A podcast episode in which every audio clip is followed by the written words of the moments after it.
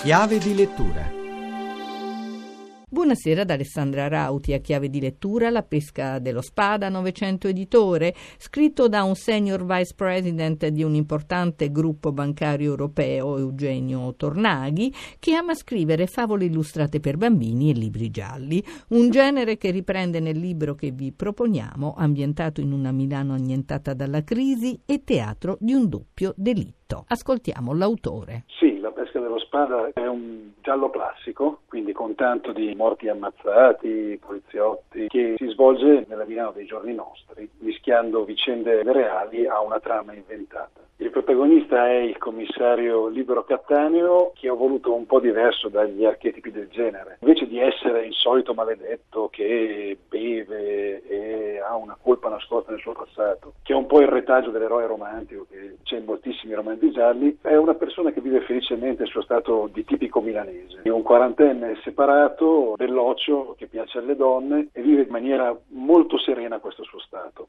Il commissario Libero Cattaneo indaga sull'omicidio di due banchieri, omicidio molto atipico perché avviene in pieno centro di Milano, nel loro ufficio, come se fosse un omicidio simbolico, come se questo gesto fosse una rivincita di una città che sta soffrendo per la crisi. Lei conosce l'ambiente finanziario, lo descrive bene, il suo libro quanto aiuta a capire la realtà in cui viviamo? Io credo molto, lo spero almeno perché spiegare funzionano le banche era una delle idee alla base del romanzo. Ho cambiato i nomi e i riferimenti, ma tutte le vicende bancarie di cui tratta il mio romanzo sono realmente accadute. Non sono molto diverse da quelle di cui stiamo leggendo in questi giorni sui giornali. Per raccontarle ho scelto come protagonista un commissario che credo incarni il lettore medio. Non solo non sa niente di banche, ma neanche vorrebbe saperne. È costretto a imparare i fondamentali perché gli servono per le indagini. Io credo che in questo percorso di apprendimento faccia tutte le domande che il lettore normalmente non fa suo bancario di riferimento. Infatti è un romanzo, devo dire, avvincente, sorprende il pubblico perché svela che una banca può essere tutt'altro che noiosa. Ma è un